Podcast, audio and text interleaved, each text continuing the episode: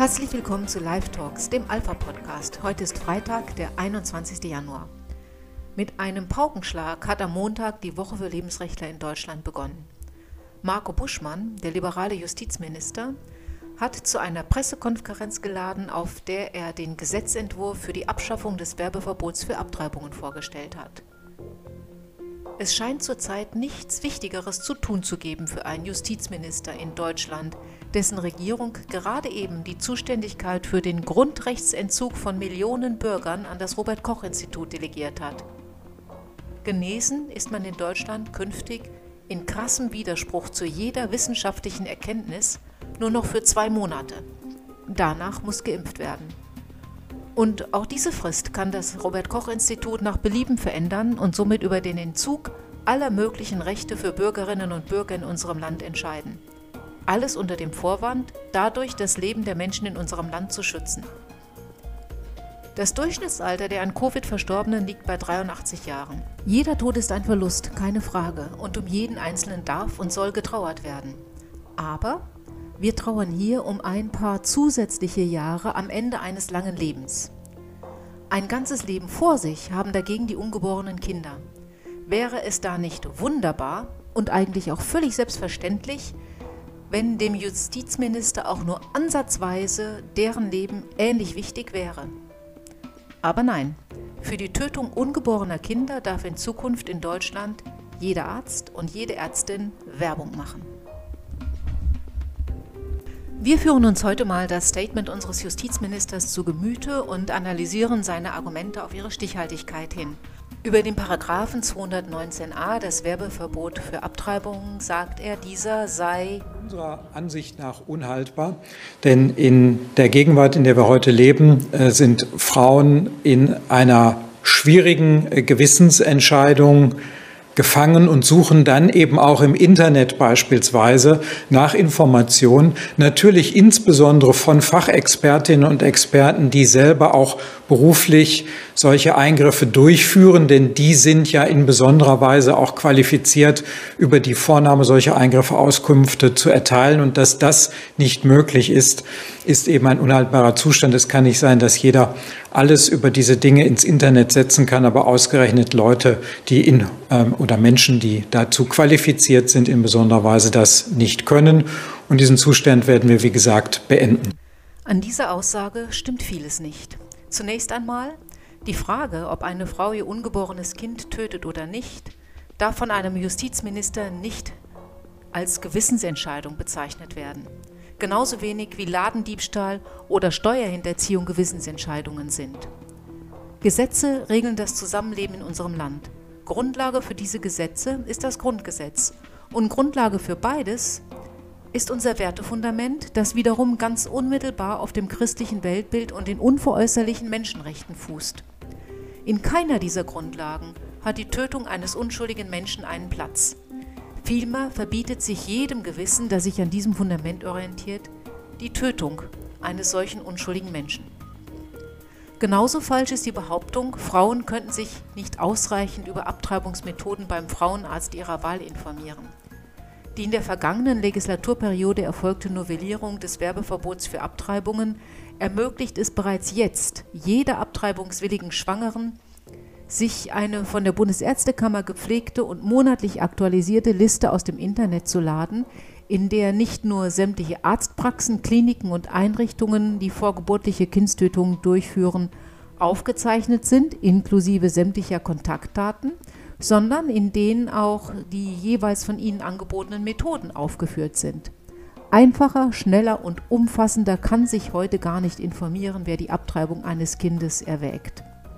Niemand muss sich Sorgen machen, dass durch diese Rechtsänderung anpreisende oder gar anstößige Werbung für Schwangerschaftsabbrüche möglich wären, denn das ist ausgeschlossen, schon nach anderen Rechtsnormen, insbesondere nach dem Berufsrecht äh, der Ärztinnen und Ärzte selber. Und auch niemand muss die Sorge haben, dass nicht ungeborenes Leben weiter geschützt ist. Am Schutzkonzept ändert diese Rechtsänderung nichts. Nach wie vor ist grundsätzlich der Schwangerschaftsabbruch äh, strafbar und strafbefreiend äh, ähm, ist die Vornahme eines solchen Eingriffs eben nur, wenn auch weiterhin eine schwangeren Konfliktberatung stattfindet. An all diesen Dingen ändert diese Rechtsänderung nicht. Sie nimmt eben nur Ärztinnen und Ärzten die Sorge, dass wenn sie sachlich informieren über ihre Arbeit, dass dann Strafverfolgung droht. Und damit eröffnet sich für Frauen in einer schwierigen Gewissensentscheidung, in einer schwierigen Lebenssituation ein weiterer sachlicher Informationskanal, eine neue Informationsquelle mit sachlichen Informationen. Und das ist im Jahr 2022 bitter nötig und angebracht. Selbstverständlich ändert sich am Schutz für das ungeborene Leben einiges, und zwar gewaltig. Bundesjustizminister Marco Buschmann betätigt sich hier als Sandmännchen der Ampelkoalition.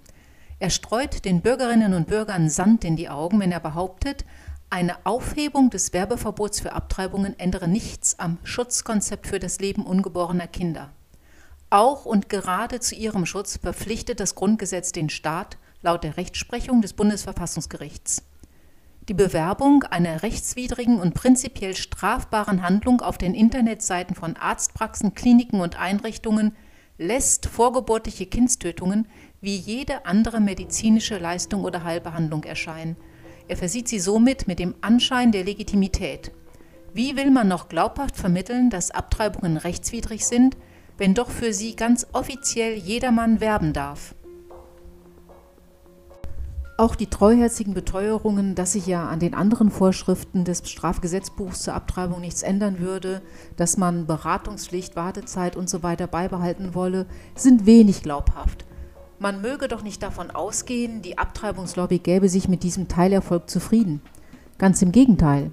Ist erst einmal die Werbung für Abtreibung erlaubt und ihre Verfassungsgemäßheit festgestellt worden, wird man im Umkehrschluss vom Bundesverfassungsgericht feststellen lassen, dass eine Handlung, für die man werben darf, keinesfalls eine Straftat sein kann. Und schon hat man eine wunderbare Begründung für die ersatzlose Streichung des Paragraphen 218 aus dem Strafgesetzbuch. Dass die Reise in diese Richtung geht, gibt Marco Buschmann dann auch zu. Schließlich hat er ja die entsprechenden Vertreter in der Regierungskoalition. Keine der Regierungsparteien möchte am Paragraph 218 in seiner jetzigen Form festhalten. Am radikalsten trumpfen hier die Linken auf, allen voran ähm, aber auch eben die Jusos, die ganz unverhohlen eine völlige Freigabe der Abtreibung bis zur Geburt fordern. Interessant ist, wen Buschmann mit der Ausarbeitung eines entsprechenden Gesetzesvorhabens betreuen will. Zunächst einmal, heute geht es um Paragraph 219a des Strafgesetzbuches und alle anderen Fragen äh, wollen wir ja in einer Kommission klären. Da geht es übrigens auch um den Gesamtbereich der reproduktiven Medizin, also beispielsweise auch, wie wir es ungewollt kinderlosen Paaren ermöglichen, ihren Kinderwunsch zu erfüllen. Also um diesen gesamten Bereich wird es in einer Kommission gehen. Und was diese Kommission berät und entscheidet, dem will ich natürlich nicht vorgreifen. Der Minister bezieht sich hier auf den Koalitionsvertrag, in dem es heißt, wir setzen eine Kommission zur reproduktiven Selbstbestimmung und Fortpflanzungsmedizin ein, die Regulierungen für den Schwangerschaftsabbruch außerhalb des Strafgesetzbuches sowie Möglichkeiten zur Legalisierung der Eizellspende und der altruistischen Leihmutterschaft prüfen wird. Das ist schon gruselig. Für sowas haben wir ein Rechtssystem, das zuständig ist. Wer wird diese Kommission besetzen? Wie viel Mitsprache haben da noch die Parlamentarier? Wenn jetzt Kommissionen zur Regulierung des Schwangerschaftsabbruchs eingesetzt werden, was können diese dann noch tun? Bundesverfassungsgerichtsurteile und Embryonenschutzgesetz sichern grundlegende Werte, damit klar bleibt, dass es sich nach der Befruchtung in der Petrischale um einen ganzen Menschen handelt. Das alles soll jetzt mit einer Kommission ausgeblendet werden. Woher nimmt diese ihre Legitimation? Und auch das gilt es zu bedenken. Parlamentarier werden von uns gewählt und sind uns Wählern gegenüber Rechenschaft schuldig. Wer unselige Gesetzentwürfe verfasst oder daran mitwirkt, hat sich im Wahlkreis zu rechtfertigen. Eine irgendwie besetzte Kommission entzieht sich hingegen jeder Kontrolle durch den Souverän. Das Volk wird ausgehebelt. Die Frage des schwierig gefundenen gesellschaftspolitischen Kompromisses, äh, dazu möchte ich Folgendes sagen. Ich glaube, wir müssen das Recht der Gegenwart anpassen. Und dieser Kompromiss wurde in einer Zeit gefunden, als es noch kein Internet gab, wo Ärzte eben nicht im Internet darstellen konnten, welche Eingriffe sie vornehmen, welche Techniken sie dazu anwenden und was aus medizinischer Sicht dafür und dagegen spricht. Und deshalb, glaube ich, müssen wir das Recht dieser Gegenwart anpassen. Das Internet als Begründung dafür, dass Werbung für die Tötung ungeborener Kinder erlaubt sein soll. Unfassbar.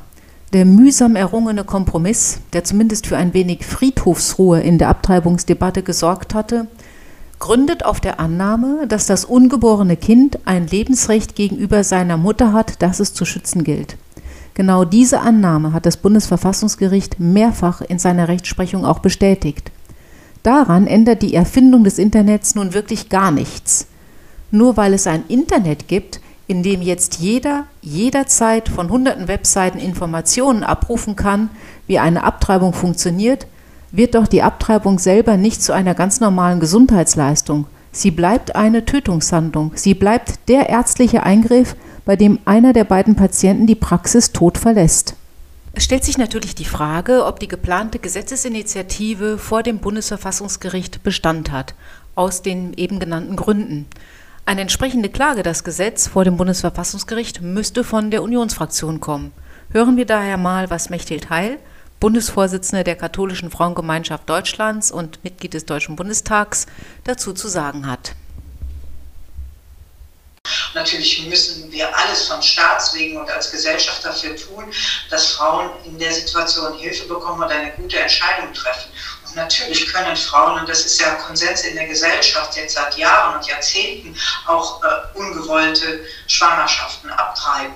Natürlich müssen wir alles dafür tun, auch die Ärzte gut ausbilden, auch äh, wirklich forschen in dem Bereich. Alles das muss passieren. Aber natürlich muss mehr passieren. Es muss ja auch die Frau beraten werden, deswegen Schwangerschaftskonfliktberatung und natürlich medizinischer Fortschritt, auch Zugang zu Medizin. Das alles muss sein. Aber es muss keine Werbung sein für einen Schwangerschaftsabbruch. Ehrlich gesagt finde ich, wenn Herr Buschmann sagt, das ist ein unhaltbarer Rechtszustand, dann frage ich mich schon, ob es nicht ein unhaltbarer Minister ist, ein unhaltbarer Justizminister. Weil diese Paragraphen 18, 19 sind so oft auch rechtliche, waren rechtliche Auseinandersetzungen und haben standgehalten. Es ist wirklich ein guter Kompromiss in unserer Gesellschaft. Bis, auch, bis auf wirklich äh, ein paar Gegner, diese Paragraphen, die auch lautstark hier und da äh, auf die Straße gehen, ist das breit in der Gesellschaft akzeptiert, dass man da jetzt rangeht und das als erste Maßnahme eines Justizministers macht, Ministers macht, da habe ich überhaupt kein Verständnis für. Und zwar nicht zum Schutz der Frauen. Es geht nicht darum, die Frauen besser zu informieren, umfänglicher zu informieren, das ist ja alles, sondern es geht nur darum, den Ärzten zu sagen, ihr könnt damit werben und vielleicht im schlechtesten Fall auch ein Geschäftsmodell daraus machen. Das will ich den Ärzten nicht unterstellen, aber das ist eigentlich der Hintergrund, warum man das auch verboten hat. Soweit die Bundesvorsitzende der Katholischen Frauengemeinschaft Deutschlands im Interview mit dem Sender Phoenix am 17.01.2022. Ihre Schelte des Bundesjustizministers kann man natürlich unterstreichen. Und sicher ist ja auch die Forderung nach mehr Hilfe für Frauen im Schwangerschaftskonflikt sehr ernst, sowie das Drängen darauf, den Paragraph 219a doch bitte beizubehalten. Allerdings fallen hier doch ein paar Aussagen, die ich höchst bedenklich finde. Unter anderem die sehr deutlich formulierte Abgrenzung zu all denen, und dazu gehöre ich selbstverständlich auch, die für das Lebensrecht der ungeborenen Kinder in Deutschland auf die Straße gehen und die im Paragraph 218, der Millionen Kinder das Leben gekostet hat, eben keinen super tollen Kompromiss sehen, sondern eine menschliche und demografische Katastrophe. Und machen wir uns doch bitte klar, wer kein eindeutiges Zeugnis abgibt, wer sich nicht klar positioniert, wird weder gehört noch ernst genommen. Bin ich pessimistisch, wenn ich von dieser Dame keinen besonderen Einsatz für das Lebensrecht der Ungeborenen mehr erwarte? Ist es zu viel verlangt, von der offiziellen Vertreterin der katholischen Frauen in Deutschland eine klare Positionierung für das Lebensrecht des ungeborenen Kindes zu erwarten? Ist es nachvollziehbar, wenn ich ehrlich gesagt eher sehr erschrocken bin über ihre Äußerungen? Ich möchte Frau Heil an dieser Stelle einmal sehr dezidiert widersprechen. Eine Frau treibt keine Schwangerschaft ab, sondern ein ungeborenes Kind.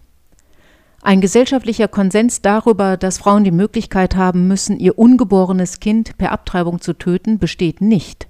Es gibt auch in Deutschland Millionen Menschen, die das anders sehen. Gott sei Dank, möchte ich anfügen.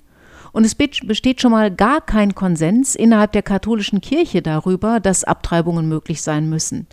Ich hätte mir gewünscht, Frau Heil hätte wenigstens einmal in diesem Interview ein klares Bekenntnis zum Lebensrecht des ungeborenen Kindes verlauten lassen. Das kam aber nicht. Lediglich in einem Nebensatz die kurze Bemerkung, es ginge neben der Frau im Konflikt auch um den Schutz des ungeborenen Kindes. Dass wir hier ansetzen müssen, dass hier Geld und Zeit investiert werden müssen, dass hier vielleicht auch einmal gründlich erforscht werden könnte, was es eigentlich braucht, um Frauen ein Jahr zum Kind zu ermöglichen, Darüber spricht Frau Heil nicht und fordert stattdessen, medizinische Forschung zu verbessern, den Zugang zur Medizin zu gewährleisten. Zugang zur Medizin wünschen sich in Deutschland vor allem Frauen, die kurz vor der Entbindung stehen. Und davon gibt es jährlich in Deutschland immer noch siebenmal mehr als ungewollt Schwangere. Seit 2015 wurden 83 weitere Kreissäle in Deutschland geschlossen. In den letzten 30 Jahren hat sich damit die Zahl der Kreissäle um zwei Drittel reduziert. Eine Frau in Geburtswehen kann keine zwei Stunden Autofahrt zum nächsten Kreissaal auf sich nehmen. Eine Frau im ersten Schwangerschaftsdrittel durchaus. Wer sich für Frauengesundheit stark machen will, stärkt die Geburtshilfe und fordert nicht mehr Forschung und mehr Zugang zu medizinischer Versorgung in Form von Abtreibungen. Auch der Vorsitzende des Kardinal-Höfner-Kreises der CDU-CSU-Fraktion, Christian Hirte, Mitglied des Bundestags aus Thüringen, positionierte sich sehr eindeutig in einer Presseerklärung. Er schreibt, die geltende Fassung des Werbeverbots für Abtreibungen ist das Ergebnis eines Kompromisses, der in der vergangenen Wahlperiode mit großer Mühe erzielt wurde. Diesen will die Ampelregierung nun über den Haufen werfen. Für uns als Union gilt die Menschenwürde uneingeschränkt, auch für ungeborenes Leben. Eine Abtreibung ist eben kein Eingriff wie jeder andere. Genau darum gibt es den Paragraphen. Der Vorstoß zeige auch, wo die Prioritäten der Ampel liegen, sagte Hirte. Beim drängenden Thema Impfen etwa kann sich die Bundesregierung nicht auf eine gemeinsame Position verständigen. Schnell einig ist man sich dagegen, wenn es um die Bagatellisierung von Abtreibungen geht. Damit verabschiedet sie sich vom Prinzip, das ungeborene Leben zu schützen. Richtig wäre es stattdessen, ungewollt schwangere Frauen und ihre Familien materiell und mit umfangreicher Betreuung besser zu unterstützen. Auch in der öffentlichen Diskussion muss es viel stärker darum gehen, wie Schwangeren ein Leben mit Kind ermöglicht werden kann. Auch die Vorsitzende des Bundestagsrechtsausschusses, Elisabeth Winkelmeier-Becker von der CDU, nahm Stellung. Gegenüber der Frankfurter Allgemeinen Zeitung betonte sie am Montag, es geht um das Selbstbestimmungsrecht der Mutter, aber eben auch um das Leben des ungeborenen Kindes. Außerdem sei die Behauptung falsch, dass durch 219a Informationen unterdrückt würden. Es gibt kein Informationsdefizit, hielt sie fest. Sie verteidigte die Einschränkungen, die mit dem Paragraphen 219a Ärzten für deren Internetseiten gemacht werden. Hier, so Winkelmeier-Becker, gibt es eine schwierige Abgrenzung zwischen der reinen Information und Werbung. Wenn dort etwas steht, dass man bei dem Eingriff fast gar nichts spürt, ist das noch eine Information oder ist das schon Werbung? Außerdem äußerte die Abgeordnete Zweifel, ob die Streichung des Paragraphen mit dem Grundgesetz vereinbar wäre. Das Bundesverfassungsgericht habe explizit gesagt, dass das ungeborene Kind sich von Anfang an als Mensch und nicht erst zum Menschen entwickele und somit unter dem Schutz des Grundgesetzes stehe. Mit den von der Ampelkoalition geplanten Änderungen wäre, so Winkelmeier-Becker, das Mindestmaß an Schutz, welches das Bundesverfassungsgericht verlangt, wohl unterschritten. Ob die Union allerdings vor das Bundesverfassungsgericht ziehen wird, lässt sich aus diesen Äußerungen nicht ablesen. Diesbezüglich zeigt sich der Justizminister ohnehin sehr gelassen. Äh, wenn die Union vor das Bundesverfassungsgericht ziehen wird, dann ist das ihr gutes Recht. Sie wird nur nicht erfolgreich sein. Denn wir haben es hier im Hause sehr genau geprüft und sind eben der festen Überzeugung, und das ist auch gut begründbar, dass eben Paragraph 219a nicht Teil des verpflichtenden Schutzkonzeptes ist. Ähm, in den entsprechenden Entscheidungen des Bundesverfassungsgerichts wird nicht mal ausdrücklich auf diese Norm Bezug genommen. Und deshalb halte ich das für ein vorgeschobenes Argument, hinter dem sich in Wahrheit möglicherweise der Unwille verbirgt, äh, Frauen die Verantwortung zuzugestehen, die sie eben selber ja in besonderer Weise für ihren eigenen Körper und das ungeborene Leben, das sie in sich tragen, äh, zukommt. Das Bundesverfassungsgericht hat in seinem Urteil von 1993 den Gesetzgeber aufgefordert, die Missbilligung des Schwangerschaftsabbruchs durchgängig in der Rechtsordnung deutlich zu machen. Genau diesen Zweck erfüllt der Paragraph 219a, indem er die Werbung für Abtreibungen unter Strafe stellt. Es handelt sich hier um einen sogenannten Klimaschutzparagraphen, eine Rechtsnorm, die dafür Sorge tragen soll, dass ein Rechtsgut geschützt wird und sein Wert im Bewusstsein der Gesellschaft erhalten bleibt, dass also ein gesellschaftliches Klima fortbestehen kann, in dem auch das ungeborene Leben sein Existenzrecht nicht verliert. Es mag ja sein, dass das Bundesverfassungsgericht nicht ausdrücklich auf das Werbeverbot für Abtreibungen Bezug genommen hat, aber wozu auch? In seinen Entscheidungen hat es sehr deutlich klargestellt, dass der Staat einen Schutzauftrag für das ungeborene Leben hat. Muss man da tatsächlich noch einmal darauf hinweisen, dass er die Werbung für die Tötung dieses Lebens unter Strafe zu stellen hat? Dass es der Regierung natürlich um mehr geht, als lediglich ein als unhaltbar betrachtetes Gesetz zu streichen, wurde im weiteren Verlauf der Pressekonferenz deutlich. Die Streichung von 219a StGB beseitigt noch nicht Engpässe in der medizinischen Versorgung. Die gibt es in einigen Regionen dieses Landes. Frauen müssen in dieser schwierigen Situation zum Teil lange Wegstrecken zurücklegen, um äh, solche Eingriffe in Deutschland durchführen zu können. Und da haben wir im Koalitionsvertrag eine ganze Reihe von Maßnahmen vorgesehen, schon beginnend in der ärztlichen Ausbildung, ähm, ähm, äh, wie wir die Versorgung äh, mit diesen medizinischen Leistungen auch so zur Verfügung stellen, dass Frauen äh, in dieser schwierigen Situation, denen es da schon schlecht genug geht, wenn ich das einfach mal so sagen darf, dass diese Entscheidung trifft ja niemand mit leicht, sondern da gehen, dem gehen ja häufig ganz schwierige ähm, auch innere Konflikte voraus und dass wir dann, wenn sich Frauen auch nach der entsprechenden Beratung, die das Recht vorschreibt, dazu durchringen, dass sie dann nicht auch noch lange Wegstrecken zurücklegen müssen. Dafür wollen wir sorgen. Aber das ist keine Frage von 219a StGB, sondern da geht es in erster Linie darum, dass wir nicht wollen, dass Ärztinnen und Ärzte, die, wenn sie es eben es wird ja niemand verpflichtet dazu zu informieren, auf ihrer Internetpräsenz darüber aufklären wollen, was sie tun und wie sie es tun und was medizinisch dafür und dagegen spricht, dass sie dann nicht äh, mit einem Ermittlungsverfahren oder gar einer strafrechtlichen Verurteilung rechnen müssen. Die Unterversorgung ist also das nächste Problem, das der Justizminister angehen möchte. Dazu zwei Fragen. Wenn wir kontinuierlich gleichbleibend hohe Abtreibungszahlen haben seit Jahren und diese in Relation zur Anzahl der Geburten sogar eher zu als abnimmt, wieso gibt es dann eigentlich eine Unterversorgung? Offenbar bekommt noch jede Frau, die das auch will, in Deutschland eine Abtreibung. Und zweitens, kann der vermeintlichen Unterversorgung tatsächlich dadurch begegnet werden, dass Abtreibungen Teil der ärztlichen Ausbildung werden? Diese ärztliche Versorgung ist auf einem historischen Höchststand angelangt. Waren vor 20 Jahren noch knapp 280 Einwohner von einem Arzt zu betreuen, sind es heute nur noch 203. Also fast ein Drittel weniger. Insgesamt gibt es fast 14.000 Gynäkologen in Deutschland, die allesamt in ihrer Ausbildung zumindest Abrasio und Nachküretagen durchführen mussten.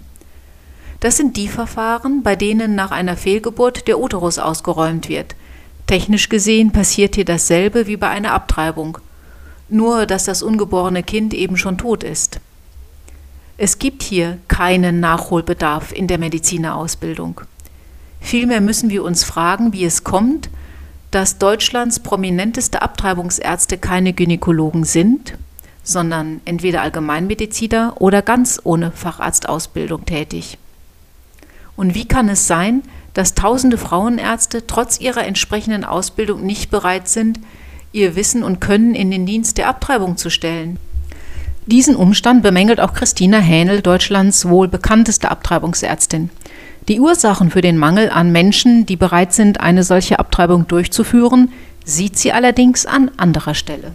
Die, äh, ich habe also mein Problem ist im Moment, dass hier ähm, die Versorgungslage eben schon so schwierig ist, dass ich gerade Anweisungen in meiner Praxis gegeben habe, wenn eine Frau anruft, bitte mit einem Gruß von mir sagt ihr, sie ist woanders, wenn sie schneller drankommt, besser aufgehoben, als wenn sie zu mir kommt.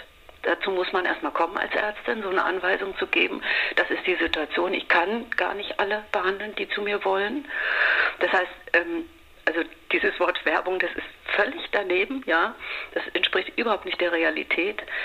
Ähm, ich denke, dass da eine ganz große Entlastung jetzt kommt.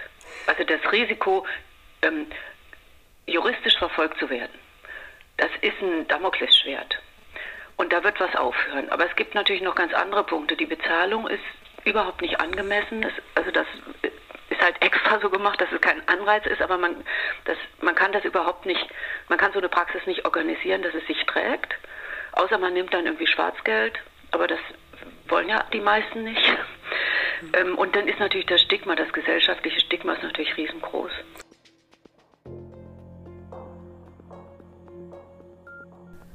Werbung für Abtreibung ist also gar nicht notwendig. Man fragt sich, warum dann so massiv eine Streichung des Werbeverbots für Abtreibungen gefordert wurde. Kann man ernsthaft noch glauben, dass Abtreibungsärzte gesellschaftlich stigmatisiert sind? Hier mal eine Auflistung der Preise, mit denen Frau Hähnel in den letzten drei Jahren überhäuft wurde. Anne Klein Frauenpreis 2019, Rote ASF Rose 2019, Marburger Leuchtfeuer 2019, Clara Zetkin Preis 2018, Emotion Award 2019, Katharina Zell Preis 2019, Olympe de Gouges Ehrenpreis 2018 und auch Cornelia Nix Preis 2018. Die Aufzählung erhebt keinen Anspruch auf Vollständigkeit. Die zahllosen Talkshow-Auftritte, Radio- und Printmedieninterviews wollen wir hier mal gar nicht erwähnen.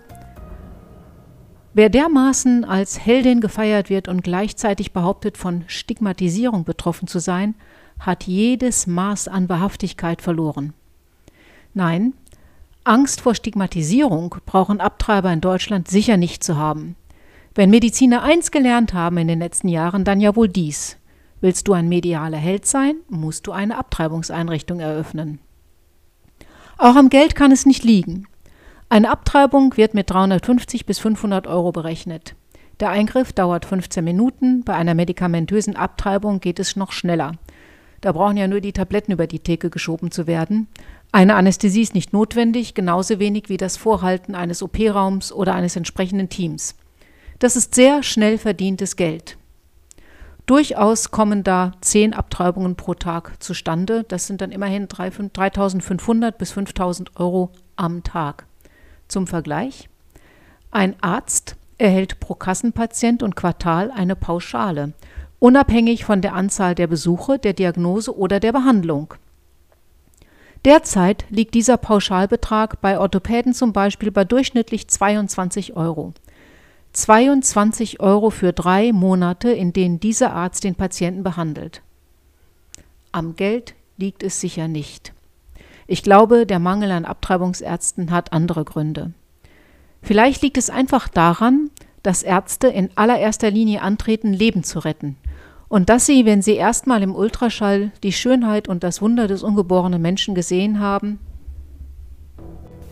vielleicht liegt es einfach daran, dass Ärztinnen und Ärzte in allererster Linie antreten, um Leben zu retten und dass sie, wenn sie erst einmal im Ultraschall die Schönheit und das Wunder der ungeborenen Menschen gesehen haben, es nicht übers Herz bringen, dieses Wunder mittels Sauginstrumenten zu zerstören. Daran wird eine geänderte Ausbildungsordnung für Ärzte gar nichts ändern.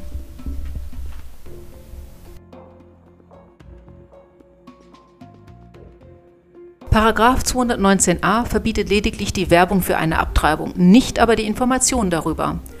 Dem Bedürfnis nach Information über Abtreibungen wird umfassend Genüge getan. In der vergangenen Legislaturperiode erfolgte hierzu die Novellierung des Werbeverbots für Abtreibungen und sie ermöglicht es bereits jetzt jeder abtreibungswilligen Schwangeren, sich eine von der Bundesärztekammer gepflegte, monatlich aktualisierte Liste aus dem Internet zu laden, in der sämtliche Arztpraxen, Kliniken und Einrichtungen, die vorgeburtliche Kindstötungen durchführen, aufgeführt sind, inklusive sämtlicher Kontaktdaten. Dazu gehören auch die jeweils von ihnen angebotenen Methoden. Einfacher, schneller und umfassender kann sich heute gar nicht informieren, wer die Abtreibung seines Kindes erwägt. Wünschenswert wäre, dass auch eine umfassendere Aufklärung über die Risiken und Nebenwirkungen in vollem Umfang erfolgt.